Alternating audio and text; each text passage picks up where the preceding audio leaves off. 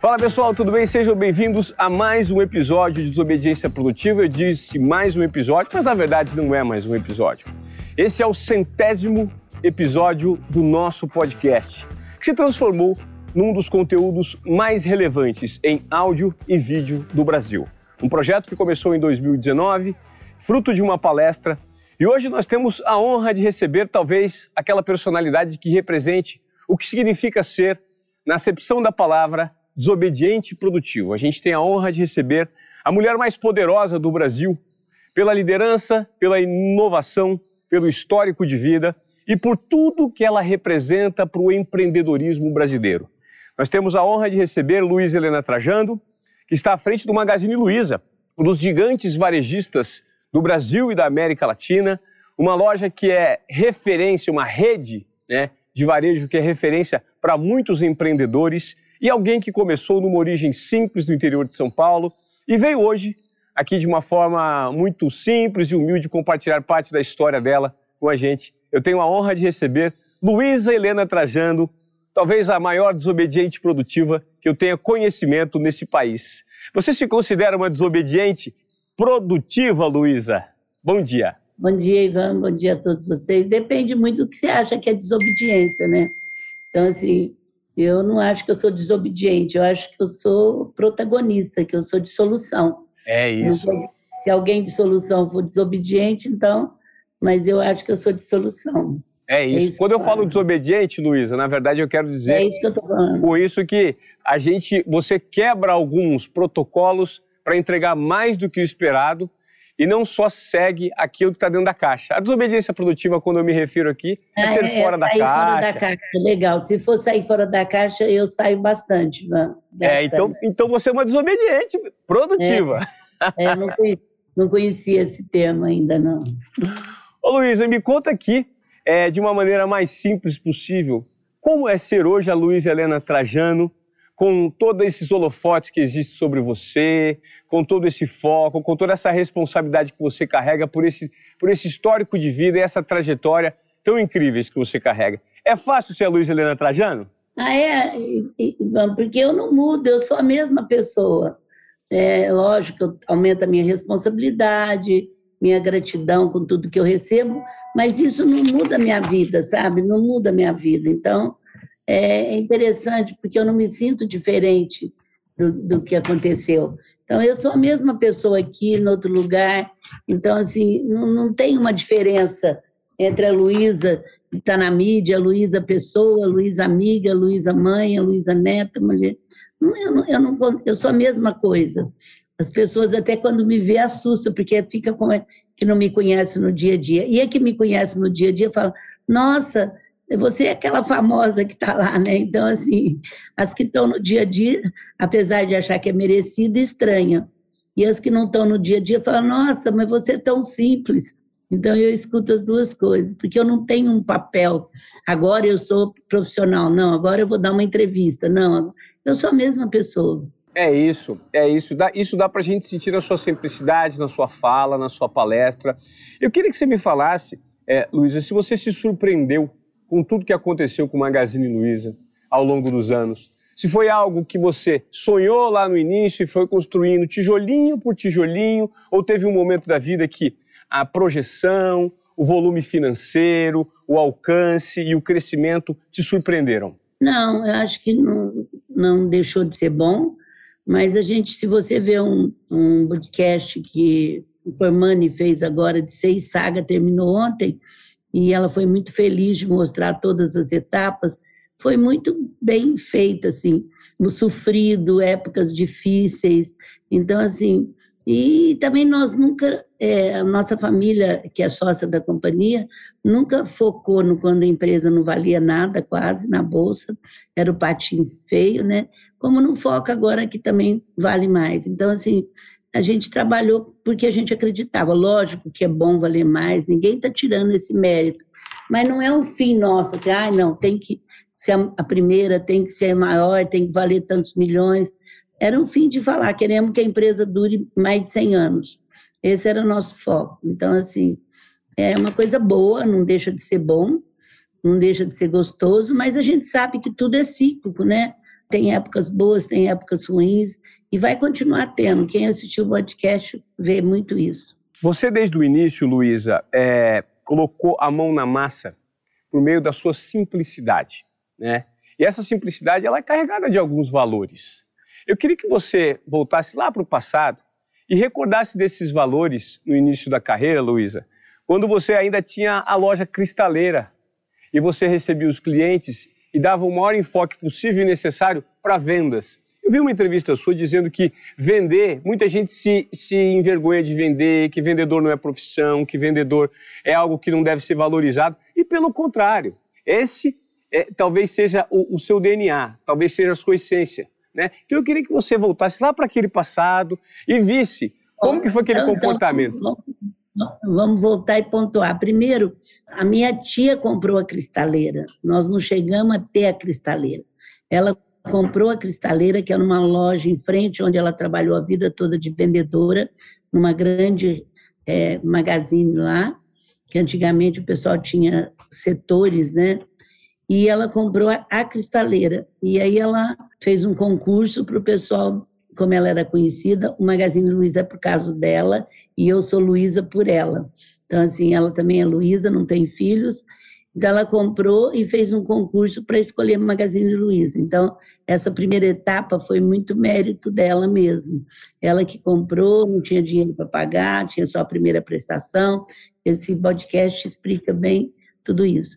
Bom, Aí eu entrei com 12 anos nas férias para poder dar presente, porque eu também sou filha única, e com 17 eu assumi a companhia. Aí sim, já assumi o Magazine Luiza pequeno, e eu fiquei 20 anos em contato com o cliente, no balcão mesmo. Acho isso que me deu toda. Que fala simplicidade, mas é, não é simplismo. É uma forma, de, é, me ensinou a ter empatia, que é trocar de papel com o outro no mundo do outro, porque quando você tem contato com clientes numa loja, que você tem cliente de todos os níveis, mais simples, mais sofisticado, que saiba mais, que saiba menos, você começa a entender que o que empatia é eu trocar de papel com ele no mundo dele, né? Então é isso, as pessoas, e você aprende o que é empatia. E eu realmente fico muito assustada ainda que as pessoas que têm empresa, começa pequeno, foca na venda, no cliente, e de repente começa a ter tanto problema que esquece, né? Eu fui para a Veja em 2005, que eu nem era tão conhecida, está aqui, você pode olhar isso aqui. Ver. Não vão poder olhar, mas o pessoal vai. E coloquei que eu não era presidente, que eu era. É, o importante é vender certo para a pessoa certa e receber em dia. Então, que eu era vendedora. Durante muito tempo, a nossa equipe não teve cargo para poder assumir o papel de vendedor. O magazine foi crescendo, foi crescendo, e aí eu que você já conhece. eu já conheço, são mais de 800 lojas espalhadas em 16 estados. não, agora é mais de 1.300 lojas. mais de 1.300 lojas, né? 300, né, Caio? 1.200, 300, em, em todos, 1.350 em todos os estados. 45 mil funcionários e a gente, apesar de a gente acredita na multicanalidade, que é estar na loja física transformada e também na internet. O cliente é um só. Ele compra num lugar, devolve na outra, é atendido na outra. E foi isso que a gente sempre acreditou, que um momento a gente não foi entendida e hoje o mercado sabe que é o que precisa fazer. Quando a gente olha para você conversando, Luísa, de uma maneira tão simples, parece que a gente está conversando com a nossa tia, com a nossa mãe, com a nossa aquela pessoa querida da família. Faz tudo parecer tão simples. Qual que é o segredo disso? A simplicidade, ela revela um segredo enorme que muitas vezes as pessoas tentam complicar, Luísa? Não sei, viu, Ivan? Eu não posso explicar, porque a minha família é assim. Não é, é uma família profunda, é, é, mas é uma. O que vocês chamam de simplicidade, eu acho que é sabedoria. O que, que você vale mesmo? Você vale as relações, o que você constrói, o que você não constrói. Poder e dinheiro te deixa muito longe de você mesmo. E o que a gente faz, minha família inteira, é não afastar das nossas origens, da nossa vida, da nossa forma de ser. É isso que a gente faz e, e as pessoas estranham muito. Eu até estranho vocês estranharem. É isso que, eu, que, eu, que acontece.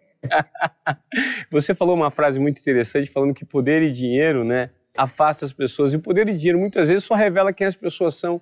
Talvez seja esse o estranhamento por a gente. É por isso mesmo. É você tem a sua essência aqui, o poder, o dinheiro, você querer ter cargo, vai igual um elástico, vai te levando mais longe de você mesmo. E aí, quando corta isso, você não sabe se é você, porque você já se distanciou, e o outro foi cortado. Por isso mesmo que acontece isso que você está falando. É isso, é isso. Isso dá para notar na sua fala, na sua simplicidade, no seu jeito de ser. Como é que foi, Luísa, depois de tanto tempo, entender que você tinha um gênio na sua mão? Um gênio chamado Frederico, o seu filho, que foi um dos responsáveis por fazer toda essa migração e esse crescimento, essa escala que o Magazine Luiza chegou hoje. Como é que você tratou o seu filho para que ele não fosse um menino é, que absorvesse valores equivocados? Como é que você conseguiu compartilhar com ele? E se você se surpreendeu com a atuação dele? Bom, primeiro não fui eu que fiz ele. Pai e mãe não faz meu filho. Você dá exemplo, você vivencia, e eu tenho três filhos, não é só ele, tem duas filhas também muito comprometidas, tem a sua vida, e eu nunca falei para ele ser presidente de lugar nenhum, e muito menos trabalhar no Magazine Luiza. O que eu sempre falei é para para não mitificar pessoas, para ter uma missão. E não é não só falar, acho que foi um testemunho de que a gente trabalha por uma causa, que a gente gosta de ganhar, mas a causa é mais importante, que o trabalho dignifica e que a gente erra e acerta, que a gente é humano, que a gente não é um mito, uma, uma coisa que não é perfeita. Então é isso que levou. E eu, eu não me surpreendo, porque desde pequeno ele foi muito concentrado. Lógico que a melhor fortuna que nós pais podemos ter filho comprometido. Não tem fortuna maior. Então eu sou muito, mais uma vez, grata às forças do absoluto aí, que não é só ele, os três filhos meus são muito comprometidos com as pessoas, com a democracia, com a vida, com o país. Então, assim, trata todo mundo de igual para igual, então eu sou muito agradecida. Eles são profundos, ao mesmo tempo não usam o poder de ser filho da Luísa para fazer qualquer coisa, e meus netos vão no mesmo caminho. É aquilo que eu falei, é uma cultura familiar muito forte, que não precisa falar, é a cultura de dizer muito obrigado para tudo, por favor, para qualquer um que presta qualquer coisa, muito obrigado para quem prestou, no independente se está pagando ou não desde o do pequenininho de dois anos, é, como é que fala? Muito obrigada. Então, por favor. Então, é uma cultura de, de tratar os outros do jeito que precisa ser tratado mesmo. É. Você consegue fazer essa, essa mistura de valores muito fortes, simples, individuais da família, com quebra de processos, sempre olhando para a inovação, Luísa. A inovação é algo que está muito presente. Mas os valores não podem desligar de inovação. Valores são transparência, verdade, pagar os outros no dia que vence, não é nenhuma. É, cumprir a tua palavra que você prometeu. Isso são princípios que não tem nada a ver com inovação. Inovação é você pensar fora da caixa, você ser digital. O que é digital? Digital é uma cultura, gente. Digital não é um aplicativo, digital não é um software, não é um hardware, é, é uma cultura do simples, que não é sofisticado e que não é simplismo é de errar, é de ter uma ideia, não é para já ir lá, faz, errou, é, redireciona o erro rápido, não ficar planejando demais, fazendo muitos planos. Esse é. Você é muito mais da execução, você sonha, inicia os seus sonhos, executa e depois vai ver se ele dá certo. Você acredita que muitas pessoas hoje planejam demais, Luísa, para que tudo seja encaixado da maneira perfeita e deixam de realizar? Talvez essa seja uma dificuldade do Brasil hoje em dia o excesso de planejamento? Não acho que é só do Brasil. São eras né, de intelectualismo e de, de conceitos de gestão, de muito planejamento, de muita é, ver os riscos que corre. E quando põe na prática, já vê que é diferente. Então, eu sou de um tipo de gestão que chama caótico, que avisa sete, você cria o caos, depois você põe a ordem. E hoje o startup é assim também. Então, assim, o digital trouxe as startups que têm essa forma de caótico. É uma forma de administrar, que para o homem é mais difícil, porque ele foi criado com reengenharia. Aqui você não pode falar que não sabe, aqui você não pode falar, trazer problemas. A gestão, a forma de gestão era muito mecânica, e agora ela virou muito orgânica. E com a pandemia abriu mais ainda. O que ia levar 15 anos, fez em um. Então, é, é difícil para as pessoas mudarem essa sua cultura que foi feita tanto tempo, bem mecânica. Não, não fala que você não sabe, tira, deixa o problema do, da sua casa lá fora, com coisa que você tem um filho doente, alguma coisa doente, se você vai mudar isso, de jeito nenhum. Luísa, a gente fala hoje muito sobre a dificuldade de se encontrar bons vendedores, mas na sua mão, os bons vendedores sempre apareceram, né? O que você se considera uma vendedora? Sempre foi uma boa vendedora? Ah, eu, eu, me considero, e considero minha tia ainda melhor do que eu, que fundou a empresa. Ela mesma, hoje ela tá, fez 95 anos essa semana, ela vive um pouco de demência, mas ela mesma fala, a melhor vendedora fui eu. E eu sou de uma família vendedora. Então é por isso que eu assusto quando as pessoas não gostam de assumir esse papel. Qual que é o segredo de um bom vendedor, Luiz? É fazer as coisas com o coração, é fazer as coisas com não, alma? É o segredo de qualquer pessoa, né? Se você não faz com amor, não está concentrado. Eu estou falando com você, eu tenho mil coisas, já fiz mil coisas hoje. Vou fazer mil coisas à tarde ainda. E eu estou concentrado em você. Então, assim, quem não faz isso, não, não faça para o outro, é a nossa regra de ouro. O que você gostaria que fizessem a você. Se você fizer, eu sei que você esperou até eu poder ter tempo para o Ricardo marcar, então tem toda uma expectativa. Então, eu tenho que fazer para você, me colocar no seu lugar. Nossa, uma expectativa, eu li um pouquinho antes, você já trabalhou em vários lugares, agora está com uma empresa sua. Então, assim, é, eu tenho que fazer isso. Se você faz para os outros o que você gostaria que fizesse a você, você já resolve muitos problemas da sua vida. Tem uma frase que diz assim, Luiz, eu não sei se você concorda. Pessoas interessantes são pessoas interessadas.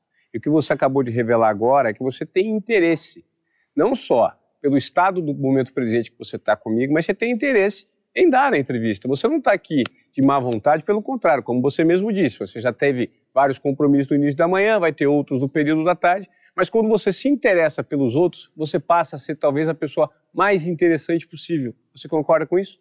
É, eu gosto muito de aprender. Agora, quem marca com vocês é o Ricardo. Então, é graças a ele que eu estou aqui, ou a Roberta, porque tem 400 pedidos e eles que selecionam. Então, assim, lógico que eles sabem mais ou menos a minha linha, mais ou menos não, o Ricardo está comigo há 30 anos, a Roberta há 15, a minha linha de condução.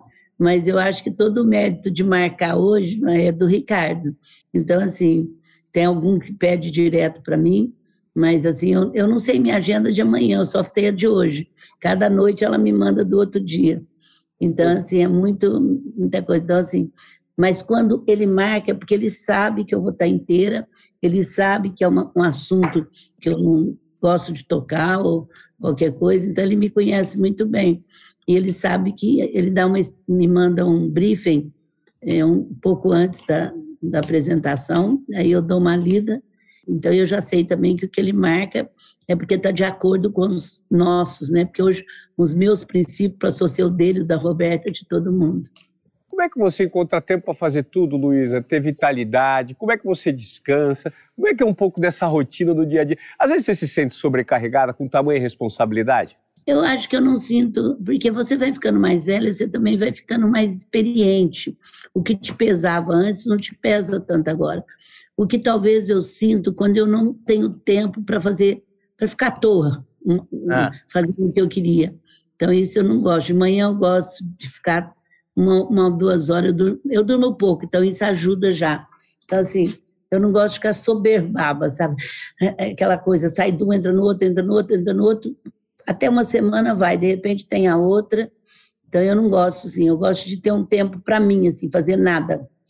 Como certo. sábado e domingo, dificilmente eu pego compromisso, dificilmente. De primeiro eu ainda pegava sábado, hoje eu não estou pegando. Porque também eu tenho que ter um tempo para minhas coisas, para mim. Então, assim, hoje eu quase, apesar que domingo agora eu vou fazer um que estão pedindo há quatro meses, às seis horas da tarde, mas não é o que eu gosto de fazer.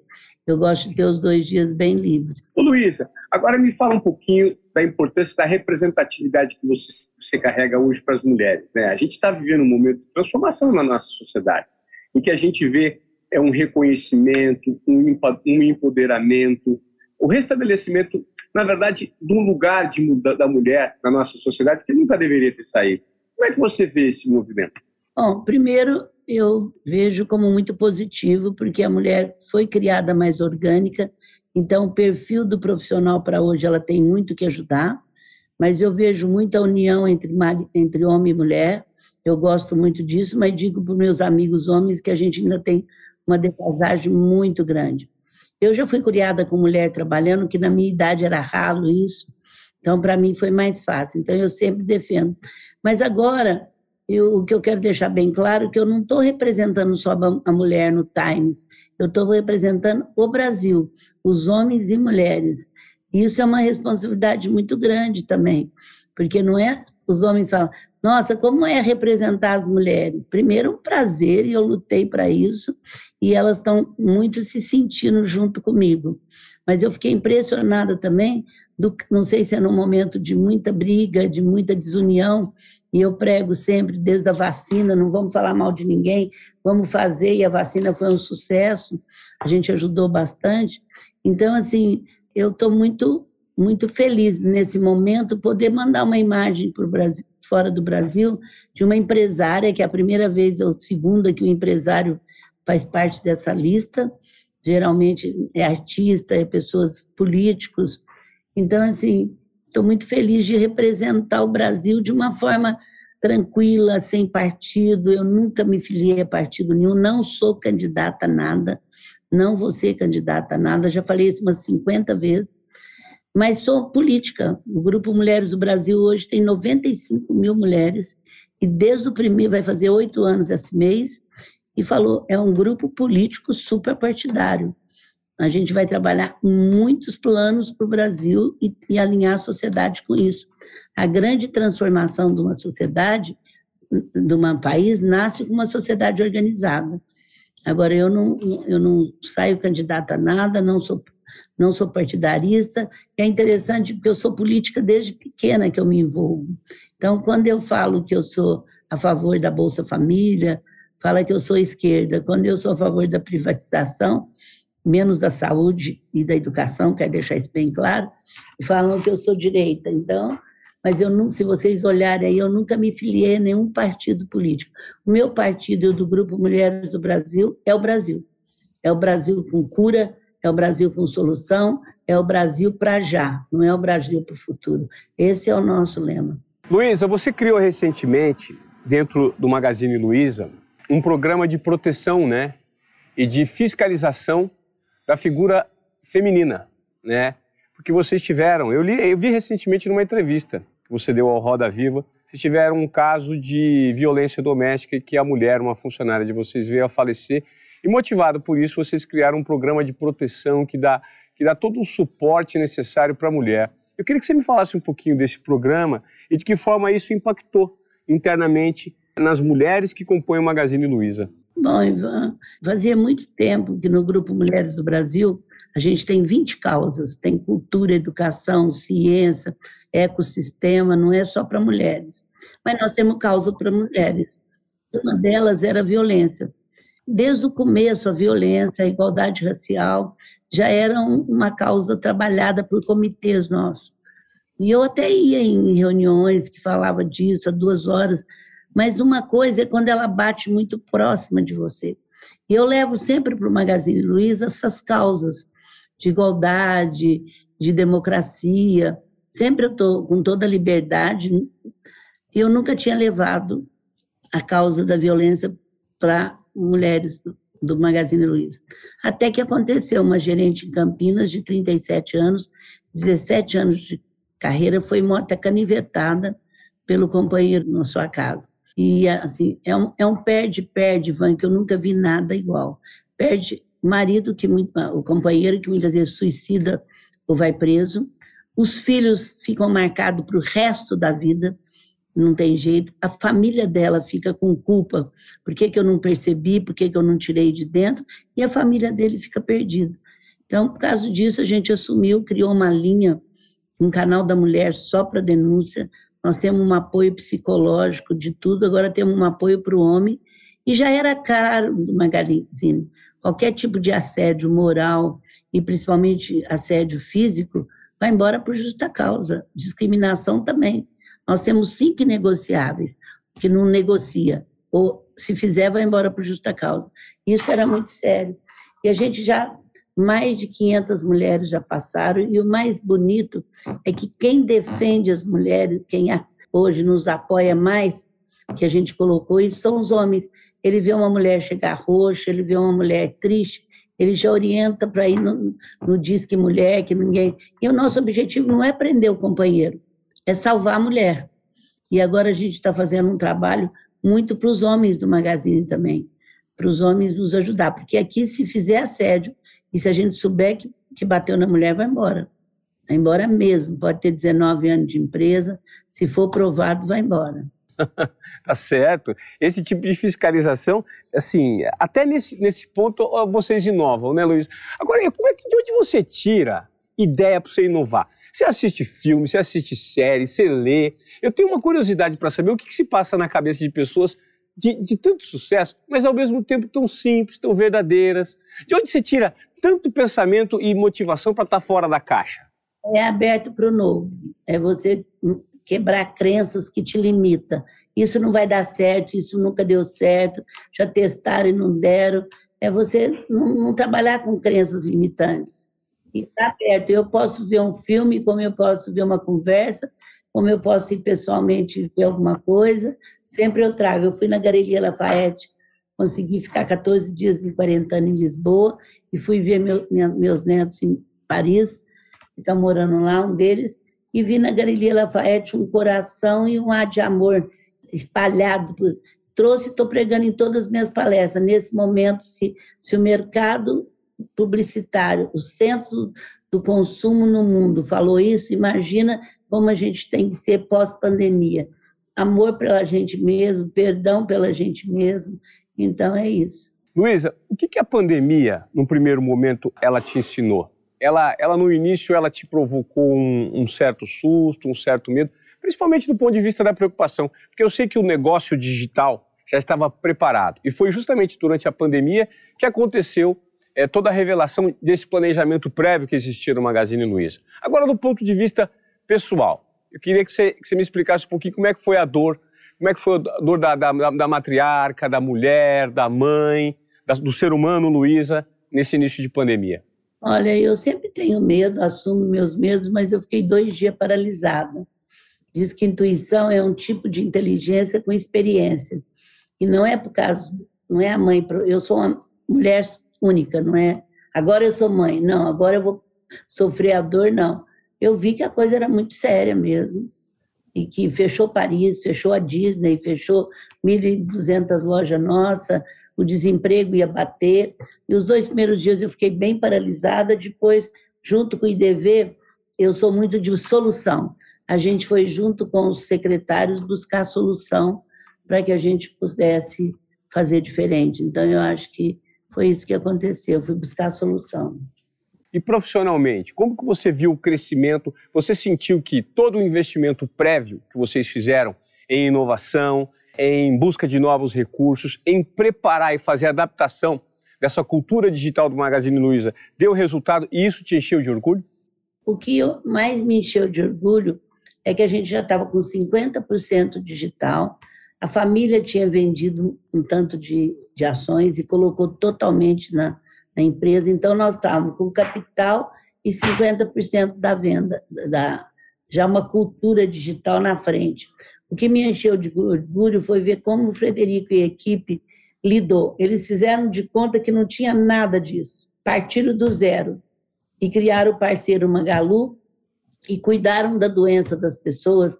Não foi ou, foi e, saúde e emprego.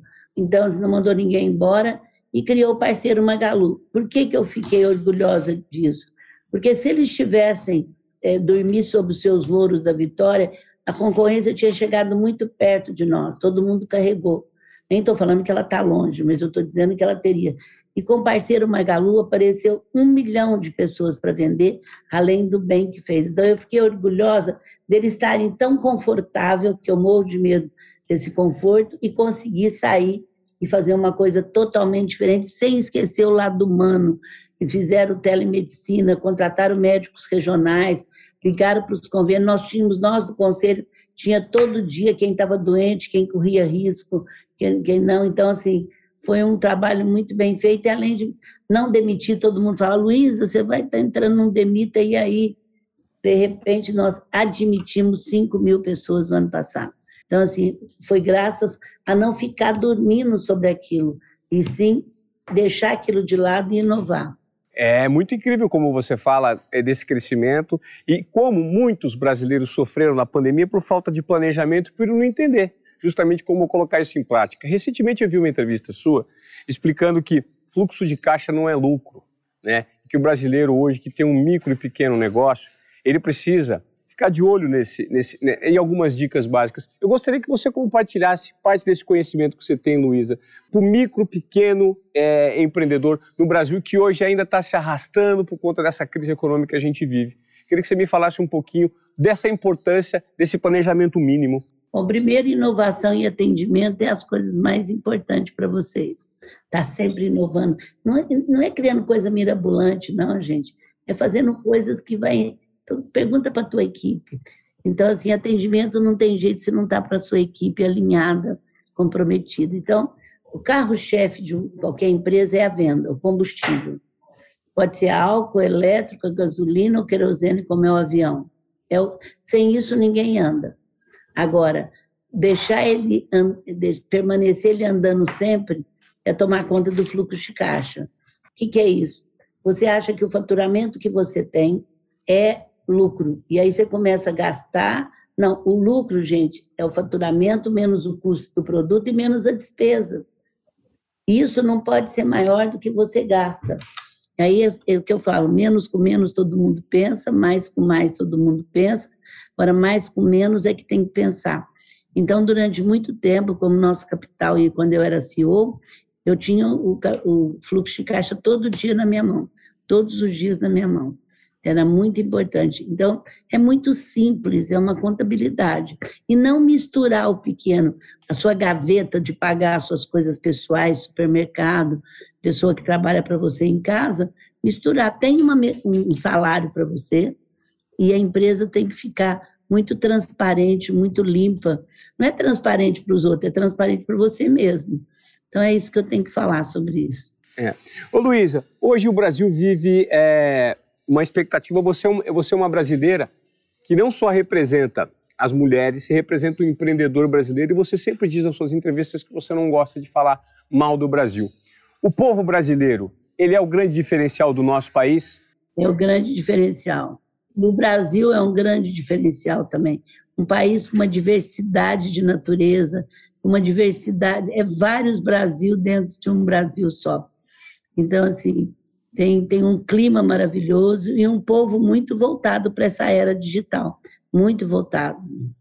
Nós somos um país digital, né? A gente vive muito essa cultura digital. Somos, queremos, sempre queremos estar na frente. Essa e, e viver essa riqueza. Você acha que nós, nós, nós somos o Brasil do futuro? Porque muita gente fala, o Brasil é o país do futuro, o país do. O Brasil é o país do presente, Luísa. E de que forma o povo, o empreendedorismo, tem solução para esse mundo de hoje em dia? Olha, o empreendedorismo ele já tem vários tipos, o simples, o, o, o único. O que falta é cruzar o dinheiro que está parado aí, muitas vezes, por causa de credit score, com capacitação. Não pode ter um sem o outro e não pode ter o outro sem o outro. E é esse meu grande sonho de fazer para micro e pequena empresa, que eu tenho trabalhado com o Sebrae, é, é fazer diferente a forma de chegar o dinheiro até eles, mas amarrada a uma capacitação, que é muito importante. Quando a gente fala de capacitação, a gente para e pensa em educação. Né? O, Brasil, o brasileiro é um povo muito criativo, ele, ele pensa fora da caixa a todo momento, mas a execução falha. Queria que você me falasse um pouquinho sobre educação. Você acredita que a nossa educação hoje em dia deixa muito a desejar, Luísa? Principalmente a educação empreendedora? Não, a empreendedora eu não acho que deixa, não. Tem muito cursos espetaculares. É, é. Eu nunca vi tanta coisa disso. Muito, muita coisa. Também não adianta você só estudar, tem que ir pondo na prática, é para já, e, e consertando o erro e sabendo mudar de ciclo. O que eu acho que a educação, apesar de a gente ter alguns méritos já, a gente ainda tem um trabalho muito grande com a educação, mais do que na saúde. Porque na saúde a gente tem que fazer o SUS funcionar. E na educação a gente tem que fazer uma, um trabalho muito grande com todo mundo. Sim, sim, é verdade, é verdade. E hoje, Luísa, diante de todo esse, esse reconhecimento, esse momento mágico que você vive do Magazine Luiza, qual que é a mensagem, a inspiração que você gostaria de passar para as pessoas que estão no início da jornada, que acreditam que tudo é muito complexo, que é tudo muito complicado, mas que não, não necessariamente acreditam nos sonhos, né? acreditam só na dificuldade. Como é que você pensa isso? A gente nota que você sempre focou lá na frente, tijolinho por tijolinho. Qual é a orientação que você daria para essas pessoas que estão iniciando o um negócio hoje? Os outros me perguntam muito onde eu errei. Eu costumo dizer que o erro faz parte do aprendizado. Eu detesto errar mais de uma vez a mesma coisa. Então, minha gente, uma empresa, uma, empresa ela tem ciclo de maturidade. Você tem que estar atento a algumas coisas que não pode se perder, como eu digo, fluxo de caixa, venda, atendimento a cliente, inovação. Você não pode se perder, mas ter paciência e saber que você paga um preço.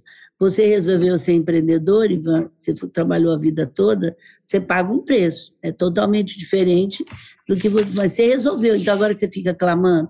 Um exemplo, se você resolveu, você vai ter que parar de reclamar e a coisa mais importante, unir o Brasil. Parar de defender um lado, de acusar o outro. Nós estamos muito sérios, as pessoas estão passando mais necessidade de comida, os empregos estão tá batendo e não era para estar. Tá. E não é culpa de um lado nem do outro, é da gente que se sustenta. Então, vamos pensar, parar de discutir se um está certo ou outro está errado e vamos discutir o Brasil. Eu quero aproveitar e convidar as mulheres para entrar no grupo mulheresdobrasil.org.br. Nós queremos e já estamos sendo o maior grupo político para trabalhar o Brasil os próximos 10 anos agora, apartidário. Nós não temos partido de jeito nenhum. Nas nossas redes sociais, você não vai ver uma mulher que assina Grupo Mulheres do Brasil. Não paga nada, a gente tem gente de comunidade, então a gente gostaria de convidar vocês. Muito interessante. A gente está gravando o nosso podcast aqui do Espaço 55 Design, é um dos espaços mais inovadores de São Paulo, é, com um acabamento, um ambiente, um espaço todo desenhado. Aliás, você deveria conhecer aqui, viu, Luísa? Se você nunca. Fica aqui na, na, na, na Alameda Gabriel Monteiro, no Jardim América, um lugar maravilhoso. Gratidão a Ticiane Vilas Boas, que me recebeu aqui com muito carinho. Até me engasguei na hora de falar, de tão bonito que é o lugar. Legal, dia eu vou aí. Você está vendo aqui, muitas pessoas, Luísa, ficam presentes né, na expectativa do futuro ou presentes daquele erro do passado que não deu certo e não conseguem viver o presente, né? não conseguem se focar naquilo que é o presente. Como é que você lida com a ansiedade relacionada ao futuro ou com aquele pensamento preso ao passado? Você é uma mulher conectada ao presente? Eu sou totalmente, eu uso o passado como experiência, e, mas você começa a fazer o necessário, depois o possível, de repente você está fazendo o impossível. Eu, se eu fizer tudo todos os dias bem feito do jeito que eu quero fazer, não vai ter problema nenhum. Estou fazendo o futuro, estando aberto para o novo, experimentando. Mas você tem que fazer. Tem gente que fica muito preso ao passado. Ai, naquela época, naquela época. Ótimo, eu aproveito a experiência. E tem gente que fica muito preso no futuro e não consegue fazer o presente. É do dia a dia que você vai fazer o, o, o futuro. Não tem como. Derrota é mais, é, é mais importante que vitória para fazer com que a gente fique calejado? Ah, eu acho que os dois. A vitória é quando eu tenho, eu sou muito grata e procuro é, multiplicar minhas vitórias. Você é do tamanho daquilo que compartilha. E as derrotas são ensinamentos, os dois são ensinamentos. Eu não gosto de falar derrota é melhor do que. Não, é muito triste ter derrota também. Sim, é, é muito. Fácil. Mas elas fortalecem, Luiz. E você teve muitas derrotas na sua vida? Lógico, se você assistiu o podcast, mas, assim, ela me fortalece porque eu tiro dela aquilo que pode me fortalecer. Como a vitória também me fortalece. Puxa, o que, que eu preciso fazer com essa vitória de gratidão para a humanidade? Então, ela também me fortalece. É, não, eu creio. Hoje em dia, é porque as pessoas hoje muito se comparam. A gente tem as mídias digitais hoje que fazem com que as pessoas o tempo inteiro estejam comparando o bastidor delas, né, que é a parte difícil do dia a dia. Poxa, quantas microderrotas você não tem na tua vida? A gente pensa e olha para você e pensa que só dá certo, que a sua vida é, é, mil maravilhas, que você não tem dor de cabeça, você não tem problema, você não tem pepino para resolver. E na verdade tem. E quando a gente olha para a rede social hoje, você só se compara com a melhor versão de todo mundo, né? O lado positivo de todo mundo. Você concorda com isso? E gerenciar esse bastidor é fundamental? Eu, eu sou ordenada nas redes sociais, tenho um Instagram, LinkedIn, só não tem Facebook, Twitter. Eu faço meu Instagram, mas eu só conecto daquilo que me ajuda e só escrevo aquilo que eu tenho vontade com muito, com muito respeito. E também quem te irrita te domina, quem é muito agressivo na rede social. E se, se eu abro para reclamações de clientes e agradeço. E são clientes bravos, não tem importância. Agora, quando chama de ladrão, de desonesto, eu não. É 00001. As pessoas têm muita consideração a quem é transparente. Eu não entro e tiro da rede, mas é 00001. Porque enquanto está bravo, você cresceu, se perdeu. Que bom que eu aprendi a escutar o que eu não quero ouvir. É isso que mantém a empresa viva. Mas eu também não, entro nessa, nessa rede social de, de, fake news de jeito nenhum. Cuidado, né? Ele não vem só de um lado político, ele vem até do lado de saúde, a gente precisa tomar cuidado. E também não, não fico dando vazão a essa briga, a essa notícia. Você não eu dar vazão a isso. Eu dou vazão à união, igual nós fizemos com a vacina, pegamos a vacina, não, não julgamos se, se quem era culpado, se o governo comprou ou não comprou, e daqui para frente vamos estar junto, e não é que a gente conseguiu o que todo mundo achava impossível, junto com o governo, junto com o Ministério da Saúde, trabalhando e junto com as prefeituras. Nós, ontem nós prestamos conta para a imprensa, mais de um bilhão de produtos foram para os UBS, doados pela sociedade civil. Fantástico fantástico. E como é que você vê esse cenário de polarização política? A gente nota que hoje o Brasil vive muito dividido, né? É uma corrente muito grande de amor e ódio, há uma corrente política e uma corrente a corrente A ou a corrente B. E a gente nota, e sempre notou o seu posicionamento, que você não é partidária, você é política apartidária, né? Você defende, lidera e conduz causas nobres vinculadas ao empreendedorismo, ao papel da mulher na sociedade. Esse Brasil tem solução? Esse povo precisa encontrar o meio termo para a gente ter uma direção melhor? Bom, primeiro o meio termo tem que estar tá dentro da gente. A gente tem que parar. Como eu ajo, eu estou pregando só união, ver as notícias dos jornais ontem. Sabe? Não me interessa como é se o presidente tomou vacina ou não. Interessa que ele não está atrapalhando a vacina e que nós já vacinamos 60% de brasileiros. Interessa que a vacina é a única coisa que salva pandemia isso é no mundo inteiro. Interessa que sem a vacina eu não podia nem estar direito conversando com você aqui, as empresas estariam fechadas. É dar nossa contribuição, é parar de, de achar que alguém vai resolver o nosso problema. É, é, pregar isso. Vamos pensar nas causas do Brasil, em projetos. Se foi a esquerda que fez, nós apoiamos. Se foi a direita, como eu fiz agora com as medidas emergentes do ano passado, puxa, era boa, por que, que eu não ia aprovar, gente? Salvar as empresas. Então é isso que eu estou pedindo, é união, união, união. Vamos parar de. Não tem outra forma da gente vencer essa catástrofe que nós vivemos. Foi uma catástrofe, gente. A gente está meio passado até agora, mas foi muito sério. Eu Luísa, foi um prazer enorme é, te entrevistar, bater esse papo com você. Você é. talvez seja agora aqui no final do programa, a gente começou falando sobre desobediência produtiva quando eu explico desobediência produtiva, eu sempre penso, eu sempre... Eu entendi hoje o que é desobediência produtiva. Você entendeu, né? Entendi. Então você se considera a partir de agora nesse episódio 100 e olha, é muito importante porque você representa. Eu, eu, eu vou responder isso para você, mas eu não posso falar isso, Ivan, porque as pessoas entendem as palavras diferentes. Sim. Comunicação não é o que eu falo, é o que o outro entende. Perfeito. Dentro do seu conceito, eu tenho uma desobediência produtiva, porque você tem esse conceito. Mas se eu sair falando que eu tenho uma desobediência produtiva e não explicar, as pessoas não vão entender. E aí eu estou responsável por aquilo que não é entendido. Mas dentro do seu programa que você explica o que é desobediência produtiva, eu tenho, porque eu penso fora da caixa, eu, eu penso fora das normas, não, agora eu respeito todas as leis trabalhistas, todas as leis do país, eu tenho muito respeito. Ética é o bem comum.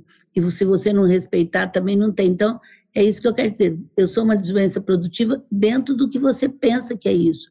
Mas quando você fala em desobediência, as pessoas podem pensar que eu não respeito as normas do país, da Constituição, e não é isso que uma líder tem que passar, e não é isso que eu sou. Então, assim, eu, dentro disso, eu te respeito e sou dentro do seu conceito, mas eu não posso sair falando que eu tenho uma desobediência produtiva, porque senão vai ela para produzir desrespeita todos a Constituição, desrespeita todas é. as normas do, do, do, e eu não faço isso de jeito nenhum. Olha, hoje você está coroando o episódio 100 desse projeto. Eu gostaria de ser muito grato a você por ceder Obrigada. o seu tempo, por compartilhar sua sabedoria dentro de uma, de uma agenda tão atribulada. Você representa não só para os ouvintes do nosso programa, para a audiência do nosso programa, um símbolo de superação, de transformação e de liderança. Então eu gostaria de coroar esse momento especial do episódio 100 com você. Luísa, muito obrigado mais uma vez pela sua participação. Obrigada, Foi um prazer te ouvir e parabéns pela sua simplicidade, que é muito gostoso te Obrigada, ouvir. sucesso, um abraço para todo mundo que está nos ouvindo. Acredite, vamos fazer o Brasil para já. Tem que ser para já. Vamos juntos unir e fazer o Brasil para já. Obrigada, Ivan. Sucesso aí para você nessa sua caminhada. Um beijo grande e gratidão. Foi um prazer, Luísa. Obrigada. Valeu. Tchau, tchau. Bom, esse foi o nosso episódio especial de número 100 do Desobediência Produtiva, um sonho que, como eu disse lá no início, é, se concretizou e se transformou é, num podcast, um dos podcasts mais relevantes do Brasil. Nós tivemos a honra de hoje ouvir Luiz Helena Trajano, a mulher mais rica do Brasil, uma das maiores líderes do mundo hoje no que diz respeito a posicionamento da mulher, a inovação, a empreendedorismo. E eu, de coração, espero que você, se acompanhou o nosso podcast até aqui, compartilhe esse conteúdo. É, se você está fazendo exercício, se você está num momento de descontração na sua casa, se você está procurando por conhecimento, se você está numa viagem ouvindo o nosso áudio, por favor, compartilhe o Desobediência Produtiva, porque isso significa um mundo para gente. Faz com que o nosso conteúdo chegue em cada vez mais e mais pessoas e gere transformação. Já estamos no episódio de número 100 e que venham os próximos 100 episódios de Desobediência Produtiva, sempre tentando atender e contar com você, com a sua audiência, porque nós fazemos esse programa com muito carinho, única e exclusivamente para você. Muito obrigado.